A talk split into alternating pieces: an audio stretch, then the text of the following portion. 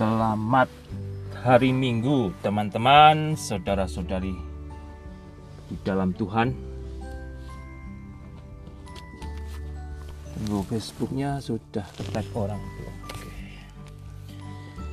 Puji kepada Tuhan, kita diberi hari yang baru. Sekarang kita dibawa memasuki tanggal 20 Februari 2022. Puji kepada Tuhan kita dibawa sampai sejauh ini ya. Sebagian terheran-heran, wow. Betapa baiknya Tuhan yang membawa dia sampai saat ini. Tidakkah Anda juga terheran-heran ya kalau Anda menyaksikan peristiwa-peristiwa yang telah berlalu, apa yang telah kita lakukan, apa yang telah kita alami ya. Tuhan masih memberikan kesempatan kita hidup kita masih diberi kesempatan untuk apa yang kita nikmati saat ini kita kembalikan untuk kemuliaan Tuhan ya. Sehingga saudara jangan lupa Anda hari ini juga di hari Minggu yang belum beribadah mempersiapkan diri untuk beribadah bersama di dalam gereja di dalam jemaat Tuhan. Karena gereja Tuhan bukan dalam bentuk virtual, bukan dalam bentuk online, tetapi gereja Tuhan adalah di mana setiap pribadi Kristen bertemu untuk bersekutu bersama ya kecuali kalau karena restriksi-restriksi atau peraturan-peraturan Anda berada di wilayah yang mana ibadah bersama belum diperbolehkan ya. Kalau di tempat di mana Anda ada gereja yang terbuka. Jangan sia-siakan kesempatan tersebut, saudara, karena kita selalu diingatkan oleh firman Allah, ada orang yang senantiasa menjauhkan diri dari pertemuan-pertemuan ibadah. Mudah-mudahan itu bukan Anda. Saya mau melanjutkan pembacaan Alkitab dari kisah para rasul pasal pertama yang saya mau baca dari ayat 12. Demikian bunyinya. Kisah Rasul pertama ayat 12. Setelah Yesus terangkat ya, yang saya baca dua hari yang lalu, ada dua orang yang mengingatkan mereka, mengatakan kepada mereka yang menyaksikan waktu Yesus terangkat, berkata, "Kalau Yesus akan kembali lagi dengan cara yang sama ya. Dengan cara yang sama. Biarlah kembali saudara itu adalah hati saya dan hati Anda orang Kristen ya orang yang mencintai Yesus untuk menyongsong kembali pertemuan kita dengan Tuhan dan juru selamat kita Yesus Kristus. Demikian bunyi kisah Rasul pertama ayat 12. Maka kembalilah rasul-rasul itu ke Yerusalem dari bukit yang disebut Bukit Zaitun yang hanya seperjalanan sabat jauhnya dari Yerusalem. Setelah mereka tiba di kota, naiklah mereka ke ruang atas tempat mereka menumpang. Mereka itu ialah Petrus dan Yohanes, Yakobus dan Andreas, Filipus dan Thomas, Bartolomeus dan Matius, Yakobus bin Alfeus dan Simon orang Selot, dan Yudas bin Yakobus. Mereka semua bertekun dengan sehati dalam doa bersama-sama dan dengan beberapa perempuan serta Maria, ibu Yesus dan dengan saudara-saudara Yesus. Saudara, apa yang mereka lakukan? Mereka adalah bertekun dengan sehati dalam doa. Kalau kita berdoa, bersama orang-orang yang lain juga kita perlu menyehatikan doa kita agar saling mendukung dan menopang. Ayat 15 Pada hari-hari itu berdirilah Petrus di tengah-tengah saudara-saudara yang sedang berkumpul itu. Kira-kira 120 orang banyaknya. Lalu berkata, ya, jadi di antara mereka ada sekitar 120 orang. Kembali saudara Anda nanti juga bisa melihat bedanya Petrus.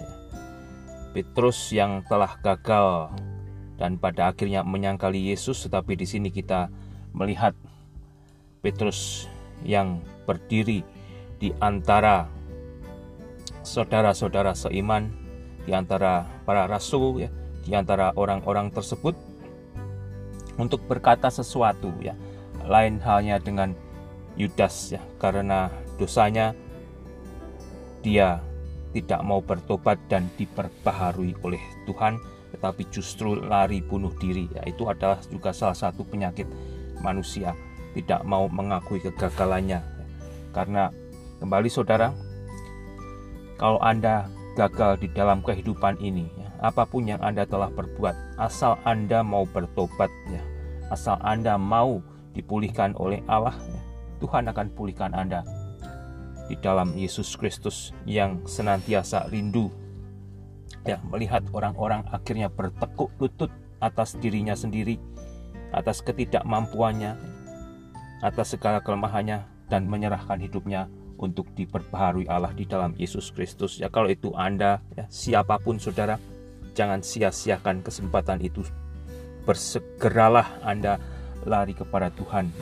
agar Anda dipulihkan, dibuatnya menjadi baru, bahkan dibuatnya dengan penuh keindahan, ya, asal Anda mau taat kepada Tuhan. Pada hari-hari itu berdirilah Petrus di tengah-tengah saudara-saudara yang sedang berkumpul itu kira-kira 120 orang banyaknya lalu berkata, Hai saudara-saudara, haruslah genap nas kitab suci yang disampaikan Roh Kudus dengan perantaraan Daud tentang Yudas, pemimpin orang-orang yang menangkap Yesus itu. Kembali saudara, ternyata apa yang terjadi dengan Yudas itu juga jauh-jauh waktu sudah dinubuatkan Allah melalui Daud atau Nabi Daud ya. Itu yang terjadi dengan Yudas merupakan juga penggenapan firman Allah. Jadi kembali saudara, nubuatan demi nubuatan sebenarnya sudah diberitahukan Allah kepada manusia. Tetapi sayangnya manusia terutama telah menolak nubuatan tentang kasih Allah kepada manusia yang sudah dipenuhi Allah di dalam Yesus Kristus. Semoga Anda menemukan itu saudara ya. Hai saudara-saudara, haruslah genap nas kitab suci yang disampaikan Roh Kudus dengan perantaraan Daud tentang Yudas, pemimpin orang-orang yang menangkap Yesus. Dahulu ia termasuk bilangan kami dan mengambil bagian di dalam pelayanan ini. Yudas ini telah membeli sebidang tanah dengan upah kejahatannya. Ya. Lalu ia jatuh tertelungkup dan perutnya terbelah sehingga semua isi perutnya tertumpah keluar. Ya. Ketika Yudas menggantung diri, dia terlepas dari tali gantungannya, ya entah putus, entah bagaimana, atau rantingnya yang patah, dia jatuh tertelungkup dan perutnya menghantam sesuatu yang mengakibatkan pecah dan isi perutnya berjajaran keluar. Dahulu ia termasuk bilangan kami dan mengambil bagian dalam pelayanan ini. Yudas ini telah membeli sebidang tanah dengan upah kejahatannya sendiri. Ya jadi dengan apa yang diperbuat sebetulnya dia telah mempersiapkan dirinya untuk membeli sebidang tanah dengan kejahatan sendiri saudara ya. Di sini sebetulnya kita juga diingatkan kalau Anda diberikan kesempatan bukan hanya jadi orang Kristen bahkan mengambil bagian di dalam pelayanan Anda dekat dengan istilahnya ada dekat dengan Yesus ya. Anda memiliki titel di dalam pelayanan bahkan titel yang penting saudara. Hati-hati karena dengan posisi dengan kedudukan yang kita dapatkan kita bisa tergoda ya. Tergodanya apa bukan lagi kita 100% kita arahkan kepada Yesus mulai ya kita digoda dengan keinginan kita masing-masing daging kita ya mulai menggerogoti sehingga apa yang kita lakukan yang seharusnya untuk Yesus mulai bergeser dengan memenuhi apa yang manusia itu inginkan. Dan pada akhirnya terjadilah kegagalan dan pada akhirnya saudara terjadilah satu tragedi yang memalukan. Ya, itu juga tidak sedikit ya. Hamba Tuhan yang terkenal terjatuh pada akhirnya terjatuh ya, karena bergesernya motif pelayanan. Tidak lagi berpusat pada Yesus ya, yang seharusnya dengan diangkatnya mereka ke tempat yang lebih tinggi mereka akan memuliakan Tuhan tetapi mereka tergoda dengan posisinya ya. itu sama juga sebetulnya dengan posisi-posisi yang dimiliki oleh pemimpin dunia yang lain ya. mereka mendapatkan akses ke tempat yang lebih tetapi tidak digunakan justru semaksimal mungkin untuk Tuhan tetapi mulai bergeser untuk dirinya sendiri ya betapa kisah demi kisah jatuhnya hamba Tuhan. Karena apa? Karena melenceng dari apa yang seharusnya tidak terjadi. Itu adalah sebetulnya tragedi yang tidak perlu terjadi, saudara, yang tidak perlu terulang terhadap saya dan Anda. Lebih-lebih Anda yang memiliki pimpinan nomor satu, ya, pimpinan penting, Anda memiliki kuasa, jangan gunakan, saudara, posisi Anda untuk memenuhi agenda Anda sendiri. Ya. Tetapi satu hal yang Anda rasakan, kalau Anda dalam posisi pelayanan, Anda harus merasakan tumbuhnya cinta Anda kepada Yesus dengan lebih. Itu yang terkadang kita lupakan. Saya juga bisa membacakan Alkitab buat Anda dari hari ke hari, dari minggu ke minggu, tapi saya tidak merasakan pertumbuhan cinta saya kepada Yesus. Itu bahaya juga, saudara ya. Anda juga. Ya. Dengan tumbuhnya cinta kita kepada Yesus, kita akan dibawa kepada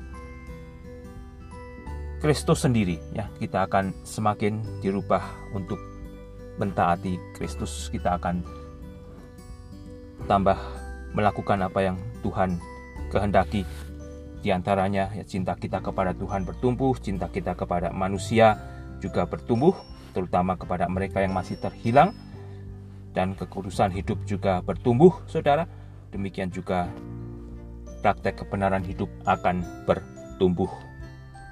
Itu sebetulnya simple, tetapi sering kali diabaikan, justru mengutamakan yang tidak simple, yang tidak utama. Ya, jadilah masalah demi masalah. Anda sebagai pemimpin, Anda sebagai orang yang mengambil bagian di dalam pelayanan. Dahulu, Yudas termasuk bilangan kami dan mengambil bagian di dalam pelayanan ini Yudas ini telah membeli sebidang tanah dengan upah kejahatannya, lalu ia jatuh tertelungkup dan perutnya terbelah, sehingga semua isi perutnya tertumpah keluar. Hal itu diketahui oleh semua penduduk Yerusalem, sehingga tanah itu mereka sebut dalam bahasa mereka sendiri, Hakal Dama artinya tanah darah. Sebab ada tertulis dalam kitab Mazmur, biarlah perkemahannya menjadi sunyi, dan biarlah tidak ada penghuni di dalamnya, dan biarlah jabatannya diambil orang lain. Ya, biarlah jabatan Yudas yang telah dipilih oleh Yesus sendiri menjadi bagian satu dari 12 murid digantikan oleh orang lain ya. Jadi kalau kembali saudara Anda berbicara tentang jabatan rasul ya. Rasul yang Yesus pilih ini tidak bisa dibandingkan dengan rasul yang ada saat ini ya. Karena Anda akan membaca nanti kualifikasinya. Yang mereka yang menyebut rasul saat ini kalau menyamakan diri dengan rasul yang Yesus pilih tentunya itu adalah ambisi manusia. Tetapi kalau mereka mau melanjutkan pekerjaan kerasulan tersebut, pekerjaan kerasulan tersebut untuk melayani Kristus, untuk memberitakan keselamatan ya, hidup 100% ya bagi Yesus. Saudara, itu masih bisa dilanjutkan sampai Yesus menutup pelayanannya di bumi ini. Itu masih terbuka ya, tetapi perhatikan ciri-cirinya. Terhadap mereka yang menyebut diri rasul, apakah mereka memiliki ciri-ciri kehidupan seperti rasul-rasul Yesus ya, yang tidak mempedulikan harta benda kedudukan duniawi dan sebagainya. Seringkali kita melihat mereka yang memiliki titel tinggi itu digunakan untuk memuaskan jati dirinya sendiri untuk ya memuaskan emosinya sendiri justru diisi oleh hal-hal duniawi yang dibungkus dengan rupa-rupa rohani. Ayat 21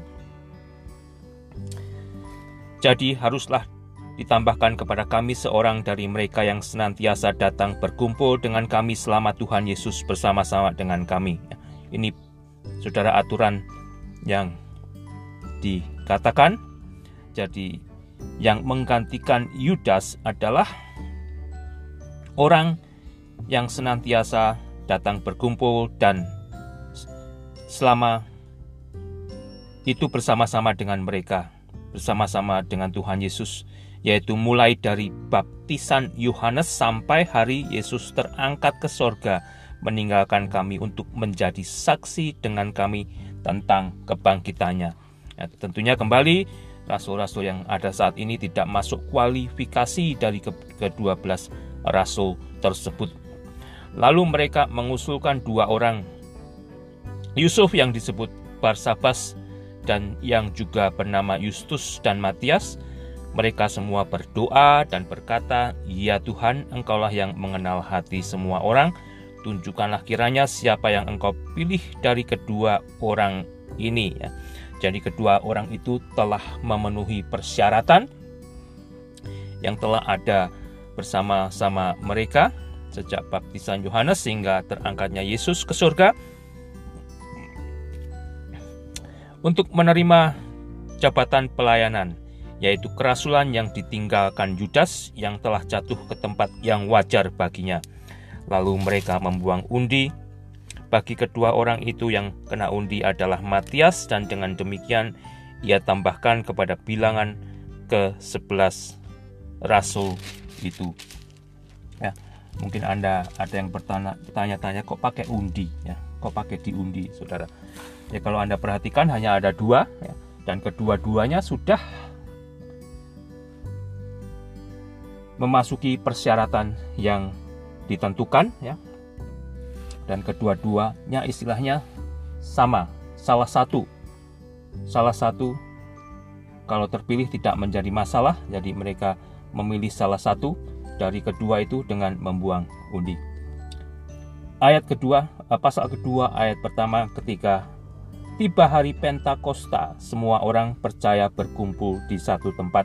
Hari Pentakosta di sini di waktu itu adalah perayaan daripada hari bagi orang-orang Yahudi. Tiba-tiba turunlah dari langit suatu bunyi seperti tiupan angin keras yang memenuhi seluruh rumah di mana mereka duduk. Dan tampaklah kepada mereka lidah-lidah seperti nyala api yang bertebaran dan hinggap pada mereka masing-masing. Maka penuhlah mereka dengan roh kudus lalu mereka mulai berkata-kata dalam bahasa-bahasa lain seperti yang diberikan oleh roh itu kepada mereka untuk mengatakannya. Saudara, apa yang Anda baca di sini perhatikan baik-baik ya karena kalau kembali berbicara tentang Roh Kudus atau yang orang kenal dengan berbicara tentang masalah bahasa roh itu ada banyak yang tidak sesuai dari apa yang Anda bisa baca dari Alkitab. Ya, biarlah Anda mendapatkan pengajarannya sendiri yang dari Alkitab ya, yang tidak di luar Alkitab itu adalah formulasi manusia yang tidak berasal dari Alkitab itu adalah pengembangan manusia yang yang terkadang justru menjadi kekacauan ya. Saya ulang ayat 3 dan tampaklah kepada mereka lidah-lidah seperti nyala api yang bertebaran seperti nyala api hingga pada mereka masing-masing, maka penuhlah mereka dengan Roh Kudus. Lalu, apa yang terjadi, saudara? Yang mereka yang dipenuhi dengan Roh Kudus ini, atau yang dibaptis dengan Roh Kudus ini, apa yang terjadi? mereka mulai berkata-kata dalam bahasa-bahasa lain. Dalam bahasa-bahasa lain, bahasa-bahasa yang dimengerti oleh orang lain ya. Kalau Anda lanjutkan nanti pembacaannya, yang terjadi di sini mereka berbicara dalam bahasa-bahasa bukan bahasa mereka sendiri tetapi bahasa-bahasa dari orang-orang yang ada di situ yang datang dari tempat-tempat lain, tempat-tempat jauh ya seperti yang diberikan oleh Roh Kudus kepada mereka untuk mengatakannya. Itu seperti yang diberikan oleh Roh Kudus, Roh Kudus sendiri yang memberikannya. Mereka tidak bisa mem memformulasikannya, mereka sendiri tidak bisa mengajarkannya. Itu kesalahan yang terjadi sampai saat ini, saudara ya. Orang dipaksa ya untuk untuk apa? Mengulang-ulang agar bisa mendapatkan baptisan Roh Kudus dalam bentuk-bentuk seperti ini ya. Waktu itu di Yerusalem diam orang-orang Yahudi yang saleh dari segala bangsa di bawah kolong langit. Ketika turun bunyi itu berkerumunlah orang banyak. Mereka bingung ya karena mereka masing-masing mendengar rasul-rasul itu berkata-kata dalam bahasa mereka sendiri. Jadi rasul-rasul itu berkata-kata dalam bahasa orang-orang tersebut. Jadi mereka bingung. Mereka semua tercengang-cengang dan heran, lalu berkata, "Bukankah mereka? Semua yang berkata-kata itu orang Galilea, orang yang tidak berpendidikan, orang yang sangat sederhana, bukan orang dari kelas menengah bahkan tinggi, orang bukan dari orang yang memiliki ahli bahasa, bukan, tapi orang-orang Galilea, orang-orang sederhana, orang-orang yang yang istilahnya kelompok orang miskin tidak berpendidikan ya. Bagaimana mungkin kita masing-masing mendengar mereka berkata-kata dalam bahasa kita sendiri yaitu bahasa yang kita pakai di negeri asal kita ya. Jadi di sini bahasa yang terjadi adalah bahasa yang dimengerti oleh mereka ya.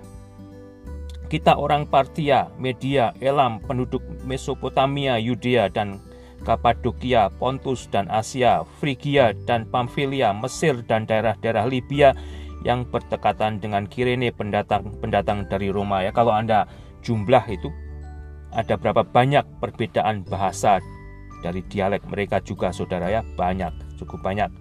Ya jadi itu yang mereka dengar bukan bahasa yang tidak dimengerti oleh mereka tetapi justru bahasa yang berasal dari orang-orang tersebut. Baik orang Yahudi maupun penganut agama Yahudi orang Kreta dan orang Arab kita mendengar mereka berkata-kata dalam bahasa kita sendiri tentang perbuatan-perbuatan besar yang dilakukan Allah ya itu yang dikatakan itu yang yang mereka dengar ya. Mereka semua tercengang-cengang dan sangat termanggu-manggu ya sambil berkata seorang kepada yang lain apakah artinya ini? Ya. Apakah artinya ini orang-orang Galilea? Orang-orang yang tidak berpendidikan, orang-orang yang hidup di dalam kesederhanaannya kok bisa mengerti bahasa saya ya? Kok bisa mengerti bahasa mereka yang dari jauh ya? Kok bisa mengerti bahas bahasa-bahasa yang dipakai oleh kelompok-kelompok tinggi ya? Tetapi orang lain menyindir mereka sedang mabuk oleh anggur manis. Ayat 14, maka bangkitlah Petrus berdiri dengan kesebelas rasul itu dan dengan suara nyaring ia berkata kepada mereka, Hai kamu orang Yahudi dan kamu semua yang tinggal di Yerusalem, ketahuilah dan camkanlah perkataanku ini, orang-orang ini tidak mabuk seperti yang kamu sangka karena hari baru pukul 9. Tetapi itulah yang difirmankan Allah dengan perantaraan Nabi Yoel akan terjadi akan terjadi pada hari-hari terakhir demikian firman Allah bahwa aku akan mencurahkan rohku ke atas semua manusia maka anakmu laki-laki dan anakmu perempuan akan bernubuat dan teruna-terunamu akan mendapat penglihatan-penglihatan. Dan orang-orangmu yang tua akan mendapat mimpi juga ke atas hamba-hambaku. Laki-laki dan perempuan akan kucurahkan rohku pada hari-hari itu. Dan mereka akan bernubuat. Dan aku akan mengadakan mujizat-mujizat di atas di langit dan tanda-tanda di bawah di bumi darah dan Api dan gumpalan-gumpalan asap matahari akan berubah menjadi gelap gulita dan bulan menjadi darah sebelum datangnya hari Tuhan, hari yang besar dan mulia itu. dan barang siapa berseru kepada nama Tuhan akan diselamatkan. Saudara dan ini akan masih terus digenapi ya sampai pada akhirnya kalau Anda baca di ayat 20 matahari akan berubah menjadi gelap gulita dan bulan menjadi darah sebelum datangnya hari Tuhan, hari besar yang mulia itu. Ini bukan simbolik Saudara. Ini bukan simbolik tapi ini peristiwa yang akan digenapi yang akan menggambarkan ya di di akhir daripada zaman ini akan terjadi sesuatu yang mengerikan ya dunia ini akan dihancurkan oleh manusia sendiri sebetulnya karena dosanya Tuhan akan datang untuk mendirikan kerajaannya untuk menumpas ya segala perbuatan iblis dan iblis sendiri beserta nabi-nabi palsunya akan ditangkapnya. Hai orang-orang Israel, dengarlah perkataan ini. Yang aku maksudkan ialah Yesus dari Nazaret, seorang yang telah ditentukan Allah dan yang dinyatakan kepadamu dengan kekuatan-kekuatan dan mujizat-mujizat dan tanda-tanda yang dilakukan oleh Allah dengan perantaraan dia di tengah-tengah kamu seperti yang kamu tahu. Dia yang diserahkan Allah menurut maksud dan rencananya telah kamu salibkan dan kamu bunuh oleh bang oleh tangan bangsa-bangsa durhaka. Tetapi Allah membangkitkan Yesus dengan melepaskan Yesus dari sengsara maut karena tidak mungkin Yesus tetap berada dalam kuasa maut itu sebab Daud berkata tentang Yesus ya Daud sendiri telah dipakai Allah untuk menubuatkan tentang Yesus. Aku senantiasa memandang kepada Tuhan karena ia berdiri di sebelah kananku Aku tidak goyah, sebab itu hatiku bersuka cita dan jiwaku bersorak-sorak, sorak-sorak. Bahkan tubuhku akan diam dengan tentram, sebab engkau tidak menyerahkan aku kepada dunia orang mati, dan tidak membiarkan orang kudusmu melihat kebinasaan. Orang kudusmu di sini adalah berbicara tentang, tentang Yesus yang tidak akan binasa. Engkau memberitahukan kepadaku jalan kehidupan engkau akan melimpahi aku dengan sukacita di hadapanmu saudara-saudara aku boleh berkata tentang Daud bapa bangsa kita Daud telah mati dan dikuburkan dan kuburnya masih ada pada kita sampai hari ini tetapi ia adalah seorang nabi dan ia tahu bahwa Allah telah berjanji kepadanya dengan mengangkat sumpah bahwa ia akan menundukkan seorang dari keturunan Daud sendiri di atas tahtanya. Karena itu ia telah lihat ke depan dan telah berbicara tentang kebangkitan Mesias. Luar biasa saudara ya. Daud sendiri sebetulnya sudah dipakai Allah untuk memberitakan tentang Mesias yang dibangkitkan karena ia telah melihat ke depan dan telah berbicara tentang kebangkitan Mesias ketika ia mengatakan bahwa dia tidak ditinggalkan di dalam dunia orang mati dan bahwa dagingnya tidak akan mengalami kebinasaan. Yesus inilah yang dibangkitkan Allah dan tentang hal itu kami semua adalah saksi. Dan sesudah ia ditinggikan oleh tangan kanan Allah dan menerima roh kudus yang dijanjikan itu, maka dicurahkannya apa yang kamu lihat dan dengar di sini. Itu semua saudara adalah pengenapan daripada nubuatan yang sudah dinubuatkan Allah sejak di kitab perjanjian lama. Sebab bukan Daud yang naik ke surga, malahan Daud sendiri berkata, Tuhan telah berfirman kepada Tuanku, duduklah di sebelah kananku, sampai ku buat musuh-musuhmu menjadi tumpuan kakimu. Jadi, seluruh kaum Israel harus tahu dengan pasti bahwa Allah telah membuat Yesus yang kamu salibkan itu menjadi Tuhan dan Kristus. Luar biasa, saudara. Ketika mereka mendengar hal itu, hati mereka sangat terharu. Lalu mereka bertanya kepada Petrus dan rasul-rasul yang lain, "Apakah yang harus kami perbuat, saudara-saudara?" Jawab Petrus kepada mereka, "Simple, saudara, tetapi ini adalah kunci." Bertobatlah dan hendaklah kamu masing-masing memberi dirimu dibaptis dalam nama Yesus Kristus untuk pengampunan dosamu. Maka kamu akan menerima karunia roh kudus. Sebab bagi kamulah janji itu dan bagi anak-anakmu lah. Dan bagi orang-orang yang masih jauh, yaitu sebanyak yang akan dipanggil oleh Tuhan Allah kita. Dan dengan banyak perkataan lain lagi ia memberi suatu kesaksian yang sungguh-sungguh dan ia mengecam dan menasihati mereka katanya berilah dirimu diselamatkan dari angkatan yang jahat ini. Angkatan yang jahat adalah angkatan yang masih menentang Allah. Saudara, bagaimana dengan Anda?